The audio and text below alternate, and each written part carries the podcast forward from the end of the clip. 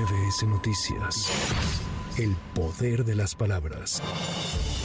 Después de varios recorridos por algunos estados del país, conferencias magistrales, reuniones con simpatizantes y sin fin de declaraciones, este lunes dieron inicio oficialmente las precampañas que terminarán el próximo dieciocho de enero. El día de ayer, Xóchitl Gálvez decidió iniciar sus recorridos en la zona afectada de Coyuca de Benítez tras el paso de Otis. En su primer día de precampaña, dijo que en México se respetarán los derechos humanos de los migrantes y que se va a construir el sueño mexicano. Por supuesto que el tema migratorio hay que abordarlo. No podemos exigir que Estados Unidos trate bien a nuestros migrantes. Nosotros tenemos que darle un trato digno, pero hay que hablar con Estados Unidos. Tienen que cooperar, tienen que ayudar, porque nosotros estamos haciendo un trabajo que ellos no quieren hacer, pero entonces Entonces hay que tener con dignidad a la gente. Además, hizo un llamado a los tres partidos de la coalición para dejar a un lado la confrontación y lograr acuerdos. Finalmente, el acuerdo se logró y hace unas horas poco antes de que venciera el plazo legal para llevar a cabo el registro, las dirigencias nacionales del P A N, P R I y P R D registraron ante el I N E la coalición Fuerza y Corazón por México para la Presidencia de la República y el Congreso de la Unión.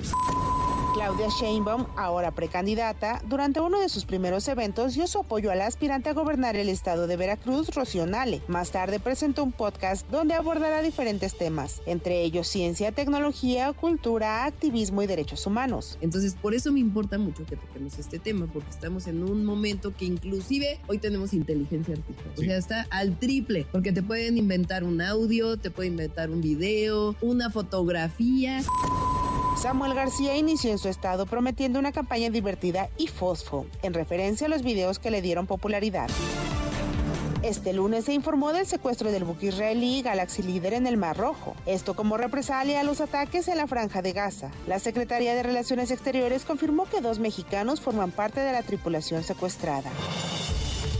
El presidente de la Concanaco Servitur, Héctor Tejada, aseguró que durante la emisión dos mil veintitrés del Buen Fin se habrá logrado una derrama económica de ciento cuarenta y un mil millones de pesos, principalmente porque los mexicanos ya han adoptado esta fiesta comercial. Además, dijo que el Buen Fin ya cruzó las fronteras, pues hasta los vecinos del país del norte cruzan a México para hacer compras en esta temporada. El nombre del Buen Fin es de todos los mexicanos. El Buen Fin nace en una planeación estratégica en la Concanaco Servitur en dos mil once, en donde se trata de contrarrestar restar un poquito el efecto de Black Friday en Estados Unidos, y por eso es por lo que nace el Buen Fin. Ahora yo les quiero decir que en las fronteras norte nos reportan que muchísimas personas hoy de Estados Unidos vienen a comprar a nuestro país.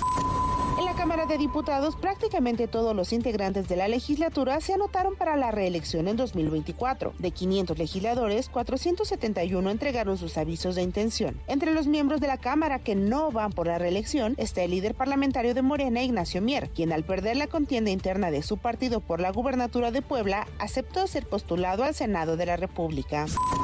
El presidente Andrés Manuel López Obrador publicó este lunes el decreto por el que se declara área prioritaria para el desarrollo nacional la prestación del servicio público de transporte ferroviario de pasajeros, el cual entró en vigor a partir de su publicación. El coronel Emilio Cosgaya denunció que la Sedena y las autoridades del penal del Altiplano obstaculizaron su registro como candidato independiente a la presidencia de la República. El mando militar interpuso un juicio ante el Tribunal Electoral del Poder Judicial de la Federación con el que busca que se le otorgue el registro como aspirante independiente y se le habilite la plataforma para la recolección de firmas.